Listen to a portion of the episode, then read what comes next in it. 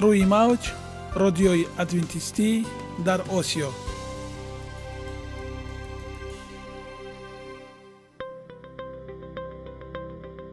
Шунавандаҳои азиз саломи самимии моро пазиро бошед.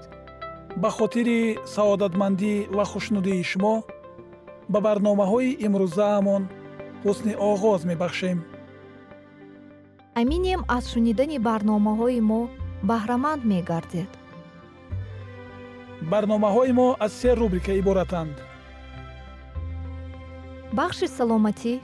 Ки дар он мо бо шумо дар бораи тарзи ҳаёти солим ғизои дуруст ва пешгирӣ кардани бемориҳо суҳбате хоҳем орост. Ахлоқи ҳамида.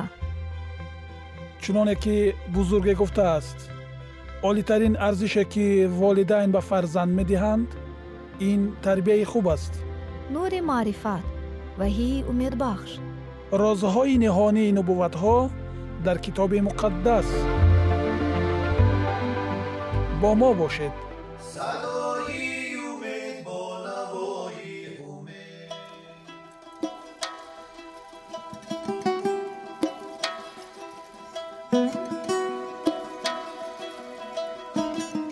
Шунавандагони гиромӣ дар ин бахш дар бораи витаминҳо суҳбате хоҳем дошт. Ва инак идомаи мавзӯи гузаштаамонро дар бораи витамини с бо ҳам мешунавем. Бо мо бошед. Миқдори витамини с дар таркиби маҳсулот ҳангоми пухтупаз ва нигоҳдории дурударози онҳо кам мегардад. Аз ин хотир бояд як чизро дар хотир дошт ки дар фасли зимистону баҳор барои таъмини кӯдакону калонсолон бо ин витамин тайёр намудани карами шӯр айни муддаҳост чунки миқдори витамини с дар таркиби карами намакин кам гардад ҳам лекин то 34 фисади он боқӣ мемонад. Ки он барои буняи кӯдакон басанда аст. Дар таркиби карам хусусан карами шӯр аскарбиноген мавҷуд аст ки он нисбати дигар намудҳои кислотаи аскарбин устувор буда камтар нобуд мешавад. Витамини с дар меъёри муайян ба буняи инсон фоидаи калон дорад. Аммо ҳангоми онро аз меъёр зиёд муддати тӯлонӣ истеъмол намуданд боиси сар задани глюказурия яъне пайдошавии қанд дар пешоб мегардад ки он дар натиҷа баландшавии нифозати гурдаҳо ба амал меояд. Ин ҳолат дар одамони солим дида намешавад. Ҳангоми истеъмоли он аз меъёр то бист карат зиёд боиси сар задани изҳол ва ҳосилшавии сангҳои оксалаш ва вайроншавии фаъолияти ғадуди зери меъда ва синтези инсулин мегардад аз ин рӯ истеъмоли витамини сро дар як шабонарӯз аз рӯи меъёри муайяншуда истифода бурдан айни муддаҳост пеш аз идомаи ин мавзӯъ ба самъи шумо далелҳо аз ҳақиқати ҳол ва умед пешниҳод мегардад. Инак бо ҳам мешунавем. Ҳар соати дар назди телевизор гузаронида шуда давоноки умро то 28 дақиқа кам месозад таҳқиқоти нав бо иштироки 100 ҳазор маскунони австралиё ки дар маҷаллаи бритонияи тиббии варзишӣ интишор шудааст исбот намуд. Нафароне ки 6 соат дар як рӯз ба тамошои оинаи нилгул машғул буданд бо ҳиссаи калони эҳтимолият умри худро то 48 сол нисбат ба ононе ки вақти камтар ба тамошои телевизор сарф карданд коҳиш доданд. Хулоса равшан аст. Муддати тӯлонӣ назди оинаи нилгул нишастан дар баробари тамококашӣ ва фарбеҳӣ ба инсон хатарнок аст. Чунин аст ҳақиқати ҳол лекин умед ҳаст метавон бо пахши оддии як тугмача умрро бардавом намуд. Ин тугмачаи фандаки телевизор мебошад. Дар асл шаклҳои гуногуни дилхушӣ ва намудҳои судманди истироҳат вуҷуд доранд ки дар ҳаёти рӯзмарраи оилатон ба ҷои беҳаракатӣ фаъолият меоранд. Таъхир насозед оинаи нилгунро хомӯш карда дароз умрона саодатмандона ва аз ҳама муҳимаш солимона ҳаёт ба сар баред. Норинҷ. Рагҳоро раҳо ва хунро тоза мекунад. Хосиятҳо و نشاندادها مغز نارنج مقدار معتدل کربوهیدرات ها و مقدار خیلی کمی سفیده ها و لیپید ها دارد. در میان ویتامین های ترکیب نارنج بیشتر از همه ویتامین S برتری دارد.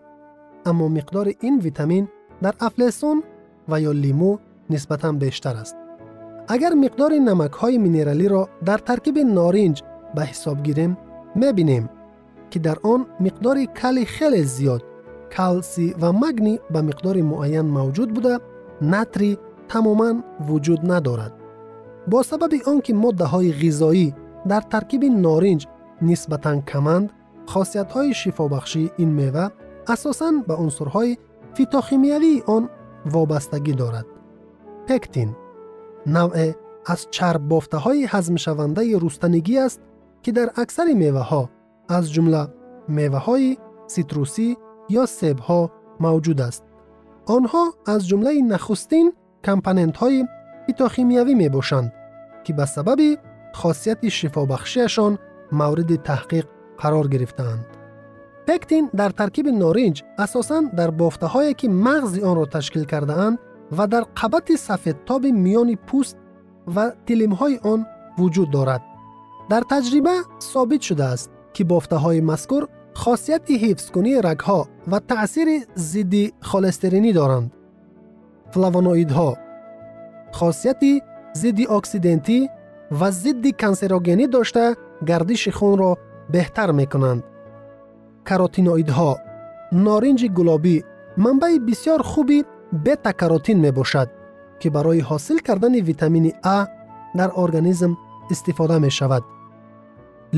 ها терпеноидҳое мебошанд ки маззаи меваи ситрусӣ аз ҳисоби онҳо ба вуҷуд меояд дар таркиби норинҷ яке аз онҳо лимонен ба миқдори фаровон вуҷуд дорад ки ба он маззаи талх мебахшад қисми бештари он хосияти зидди кансерогенӣ дорад ҳам моддаҳои ғизоӣ ва ҳам ғайри ғизоии норинҷ дар тиб аз ҷумла дар ҳолатҳои зерин истифода мешаванд артериосклероз норинҷ девораҳои рагҳоро аз ғафзшавӣ ва сахтшавӣ ки ба сабаби таҷаммӯи холестерин ба амал омада боиси гирифторӣ ба артериосклероз мешаванд ҳифз мекунад.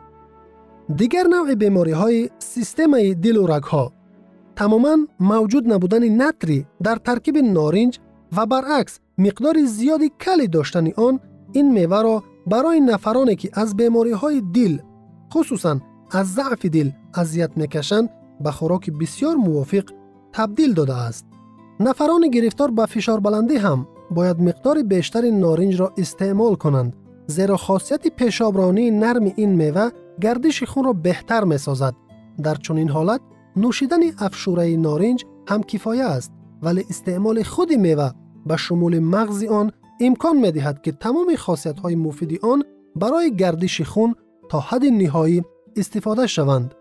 بر زیادی کسلته بر زیادی کسلته کربامید در همه گونه شکل های آن پداگرا، ارتریتی راه‌های پیشابگذر، سنگ در گرده ها و امثال اینها تبابت با اصول تازه کنی اگر خواهش تازه کردن خون را داشته باشد پس هر صبح یک پیمانه افشوره نارنج را در معده خالی استعمال کنید به این واسطه функсияҳои тозакунии организм фаъолтар мешаванд бемориҳои сироятӣ.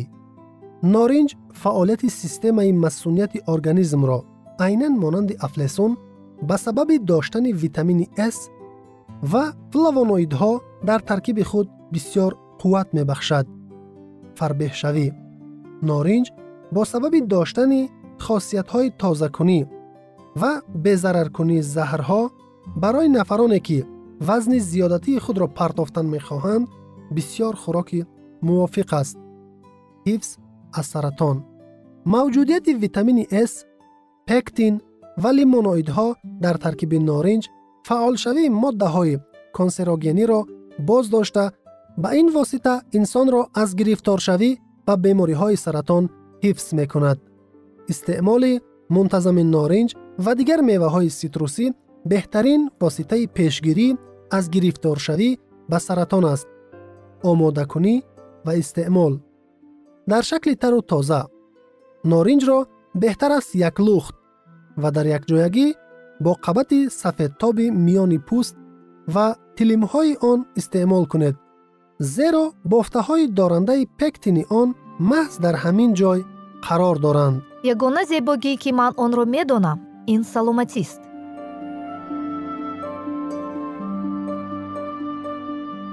саломатиатонро эҳтиёт кунед ахлоқи ҳамида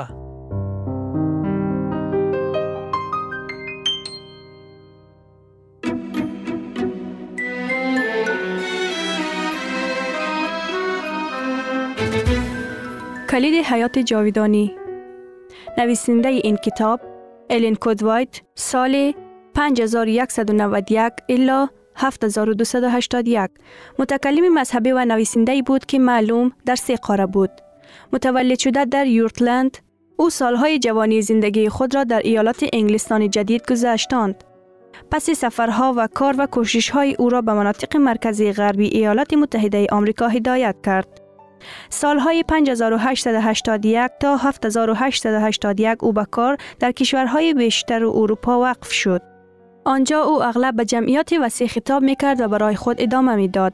او بعد یک سال فعالیت در استرالیا و زلاند جدید گذشت. به قلم او 45 جلد بزرگ و کوچک در رشته خداشناسی، آموزش، سلامتی، خانواده و مسیحیت نوشته شده است. بعضی از آنها با پخشی بیشتر از علامت میلیون نسخه بود. از اینها گام های به سوی مسیح مشهورترین کتاب است که به طور گسترده خوانده می شود. عنوان کتاب در مورد رسالتش بیان می کند. آن مسیح را به خواننده نشان می دهد. تنها شخصی را که قادر است نیازهای روح را برآورده کند. آن اشخاص را که شک و تردید می کنند به راه صلح هدایت می کند. آن جستجو کننده عدالت و کمال شخصیت را قدم به قدم در طول راه زندگی مسیحی هدایت می کند. و نیز به همان تجربه ای که آنجا او می تواند سرشاری فروتنی کند که در واگذاری کامل یعنی خیشتن یافت می شود آن را از پیروزی بر او ظاهر می کند. در حالی که فیض نجات دهنده و قدرت مواظبت دوست عظیم همه بشریت را به سادگی آشکار می سازد یعقوب از عهد عتیق وقتی که گرفته خاطر با ترسی که گناهش او را از خدا جدا کرده بود بر زمین دراز کشید نه اینکه استراحت کند. خوابی دید که ناگهان نردبانی بر زمین برپا شده که سرش به آسمان می رسد پیدایش باب 82 آیه 21 به این ترتیب ارتباط بین زمین و آسمان به او آشکار شد و کلامات تسلی بخش و امید به یک ردان از طرف کسی گفته شد که در سری نردبان سایه افغان استاده بود. آرزو می کنم که رویای آسمانی به انسانهای زیادی دوباره گفته شود هنگامی که آنها این داستان را راه زندگی را می خوانند این آرزوی صادقانه اند. قرآن و امانتداران نشریاتی الینا وایت است. فصل اول محبت خدا نسبت به انسان طبیعت و مکاشفه به طور یکسان از محبت خدا شهادت می دهند. پدر آصافی ما سرچشمه حیات، حکمت و شادی است. به آثار عالی و زیبایی طبیعت نگاه کنید و سازگاری شگفتآور آنها برای نفع و خوشبختی نه تنها انسان بلکه تمام موجودات زنده بیاندیشید. نور خورشید که به زمین روشنایی می دهد و باران که زمین را با تراوت و با نشاط می سازد تپه ها دریاها و دشت ها همه با ما از محبت خالق سخن می گویند خداوند نیازهای روزانه تمام مخلوقات خود را فراهم می آورد در سخنان زیبای مورخان چنین نوشته شده است. چشم همگان منتظر تو می باشد و تو تعام ایشان را در موسمش می دهی. دست خیش را باز می کنی و آرزوی همه زندگان را سیر می نمایی. مزامیر باب 541 آیات 51 و 61 خداوند انسان را کاملا مقدس و سعادتمند آفرید و زمین زیبا که به دست خالق ایجاد شده بود هیچ آثار تباهی یا سایه لعنت بر خود حمل نمی کرد. قانون محبت است. همان نقص قانون خدا موجب شد که عذاب و رنج وارد دنیای ما شد. در عین حال اگرچه گناه سبب درد و اندوه شده است باز هم محبت خدا آشکار می شود. نوشته شده است که خدا به دلیل گناه و نااطاعتی انسان زمینی را لعنت کرد. پیدایش باب 3 آیه 71 خار و خس مشکلات و سختی ها که زندگی انسان را پر از کار سخت و استراب می سازد بخش لازمی در جریان تربیتی بود که در نقش خدا برای تعالی او از تباهی و انحطاط حاصل از گناه برای خیریت او در نظر گرفته شده بود. این جهان اگرچه سقوط کرده اما کاملا سرشار از اندوه و درد نیست. طبیعت به ما پیام های امید و تسلی می دهد گلها بر خارها می روید و خارها از گلها پر می شود جمله خداوند محبت است. بر روی هر غنچه شکفته شده و هر ساقه باری سبز رویده شده نوشته شده است. پرندگان دلفریب با آهنگ های شاد خود هوا را پر می کنند. گل های رنگارنگ در کمال خود با اطرفشانی در فضا، درختان سبز و بلند سایه جنگل با شاخ و برگ پرپشت خود همه به ما از مواظبت محبت آمیز و پدر خدای ما و از اشتیاق او برای خوشبخت کردن فرزندانش شهادت می دهند. کلام خدا شخصیت و سیرت او را آشکار می کند. خود خدا رحم و محبت بی پایان خود را اعلام کرده است. وقتی که موسی دعا کرد استدعا دارم جلال خود را به من بنمایی. خداوند در جواب گفت من تمام احسان خود را روی تو می گذرانم خروج باب 33 آیات 81 و 91 احسان خداوند شکوه و جلال اوست. خداوند از برابر موسی عبور کرده اعلام کرد. یهوه خدای رحیم و رعوف و دیر خشم و کثیر احسان و وفا. نکات دارنده رحمتی برای هزاران و آمرزنده خطا و اسیان و گناه. خروج باب 43 آیات 6 و 7 او خدای دیر غضب و کثیر احسان است. زیرا رحمت را دوست می دارد. یونس باب 4 آیه 2 میکائیل باب 7 آیه 81 خدا به واسطه یادگاری های بیشمار در آسمان و بر زمین قلب های ما را به خود مربوط کرده است. او تصمیم گرفت به وسیله پدیده های طبیعت و نیز با عمیقترین و لطیفترین روابط زمینی که قلب انسانی قادر است آنها را درک کند خود را به ما آشکار کرد. با این حال این همه محبت او را به حد کمال نشان می دهند. با وجود تمام آیت هایی که شهادات داده شده است، دشمن نیکویی ذهن انسان ها را به طوری کور کرده است که آنها شروع کردند با ترس به خداوند نگاه کنند و او را مثل خدای بیرحم و سخت گیر بشمرند. شیطان به انسان ها افکاری را القا کرد که خصیصه اصلی خدا عدالت سخت گیر می باشد. شخصی که داوری سخت طلبکار خشین است. شیطان خالق را به عنوان موجودی توصیف کرده است که با چشم حسادت آمیز مراقبت می کند و سعی می کند غلط ها و اشتباهات انسان ها را تشخیص دهد تا مجازات را برایشان بفرستد. و برای برطرف کردن این سایه تاریکی و آشکار کردن محبتی به انتهای خدا بر جهان عیسی به این جهان آمد و در میان انسان ها زندگی کرد. پسر خدا از آسمان آمد تنها پدر خود را ظاهر سازد. خدا را هرگز کسی ندیده است. پسر یگانه ای که در آغوش پدر است همان او را ظاهر کرد.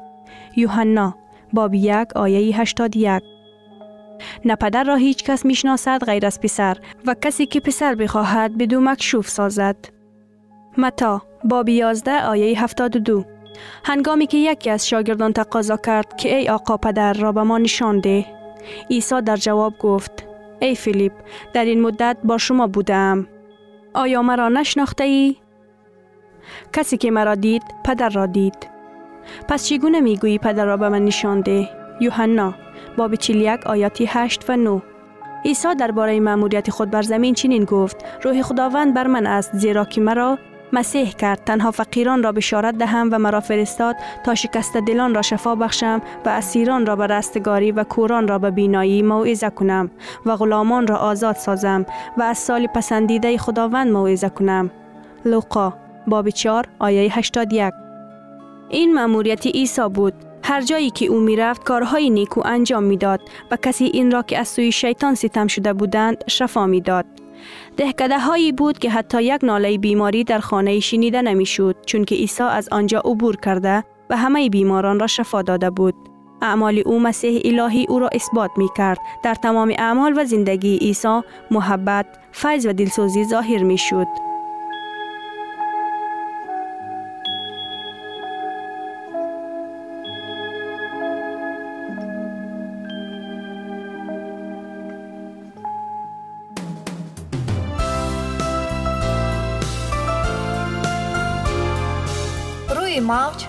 Radyoyu Adventisti дар Osio.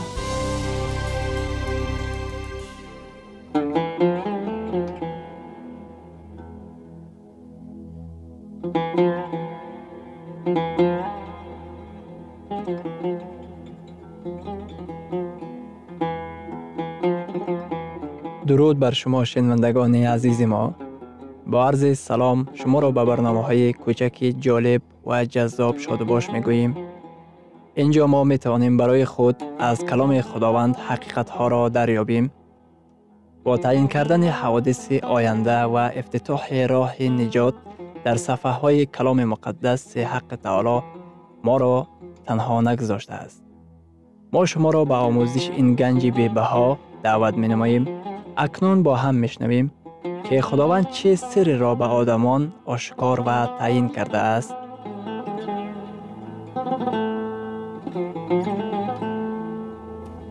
ваҳйи умедбахш умедбахш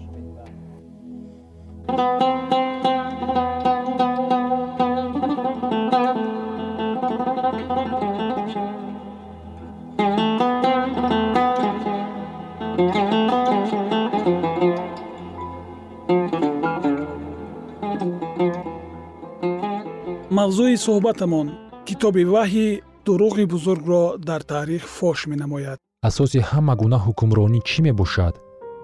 Ҳукмронии вай ба чӣ асос ёфтааст? Ба қобилияти қабул кардани қонунҳои ӯ. Агар фармонбардорони шумо аз иҷрои фармонҳои шумо даст кашанд дар асл инчунин маъно дорад ки онҳо аз фармонбардор будани шумо сар печиданд. Ҳамин тариқ шайтон ба шариати худо эрод гирифт аммо дар маркази шариати худо шанбе ҷой гирифтааст. Бинобар ин магар бемантиқ аст агар хулоса барорем ки шайтон фиребгари тавоно ба аломати офариниши ӯ шанбе эрод гирифта ба офаридгор ҳамла меоварад.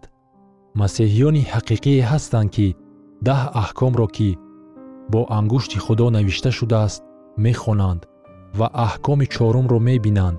Дар китоби хуруҷ дар боби бистум аз ояти ҳаштум то даҳум худованд мефармояд. Рӯзи шанберо дар хотир нигоҳ дор то онро тақдис намоӣ. Шаш рӯз кор кун ва ҳар амалатро ба ҷо овар вале рӯзи ҳафтум шанбаи худованд худои туст. Онҳо ҳайронанд. Калисое ки онҳо ташриф меоранд рӯзи якшанбе рӯзи якумро на балки ҳафтум шанберо риоя мекунанд аксари масеҳиёни ҳақиқӣ дар инҷили луқо дар боби чорум дар ояти шашум хондаанд ки исо аз рӯи одати худ ба калисо рӯзи ҳафтум рӯзи шанбе ташриф меовард.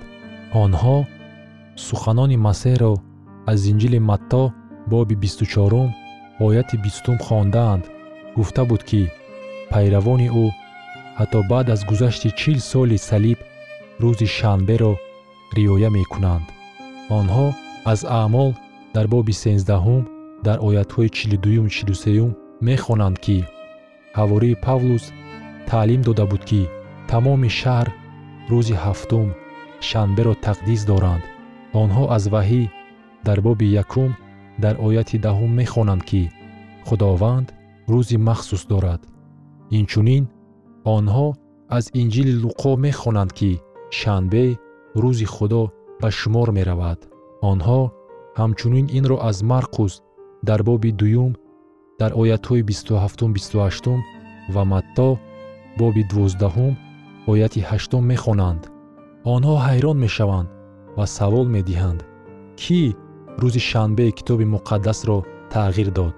Албатта на худованд зеро ки дар китоби муқаддас омадааст дар китоби малокӣ дар боби сеюм дар ояти шашум худованд мегӯяд зеро ки ман худованд ҳастам тағйир наёфтаам ва он гоҳ онҳо ба китоби муқаддас дида медӯзанд ва мебинанд ки исо рӯзи оромиро тағйир надодааст зеро ки дар китоби муқаддас омадааст. Нома ба ибриён дар боби сенздаҳум дар ояти ҳаштум. Исои масеҳ дирӯз ва имрӯз ва то абад ҳамон аст. Худованд рӯзи шанберо тағйир надодааст. Исо рӯзи шанберо тағйир надодааст. Инчунин шогирдон низ шанберо тағйир дода наметавонистаанд.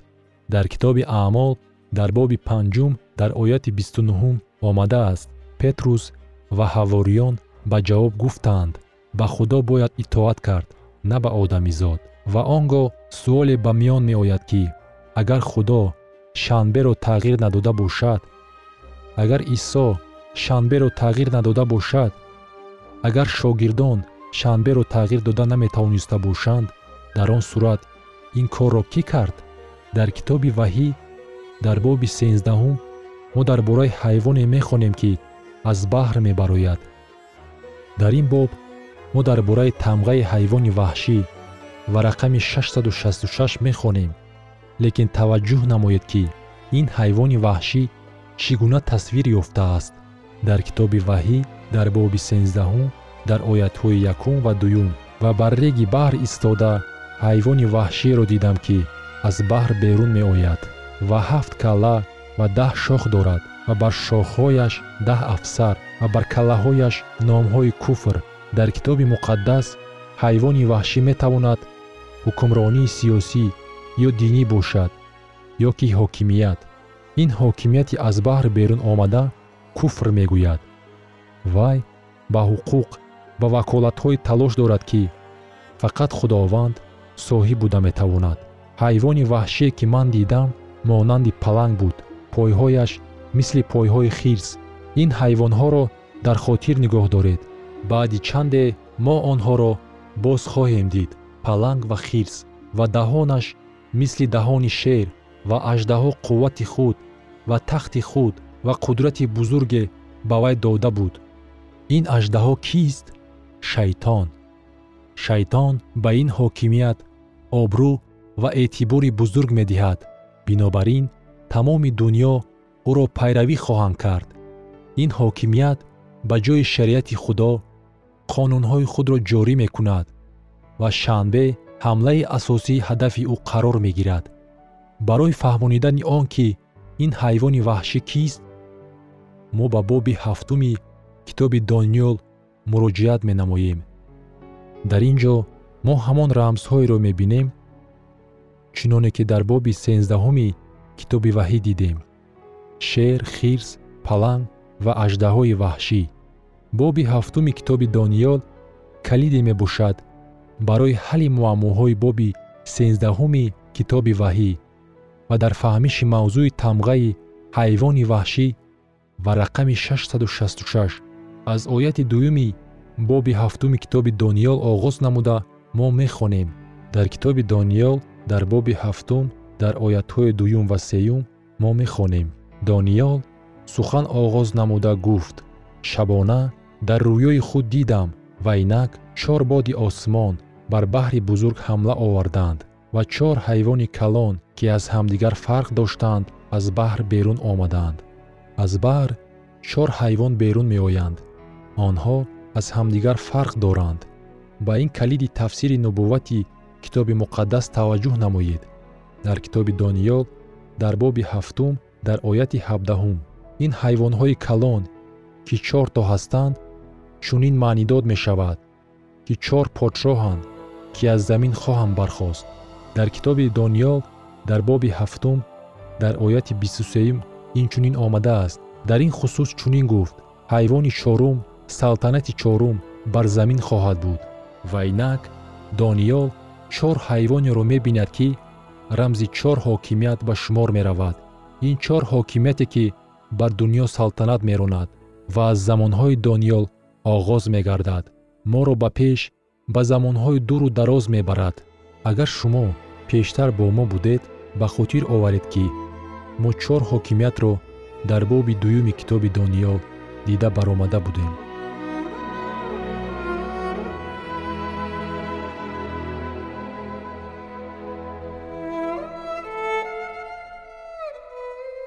шунавандагони азиз дар лаҳазоти охари барнома қарор дорем.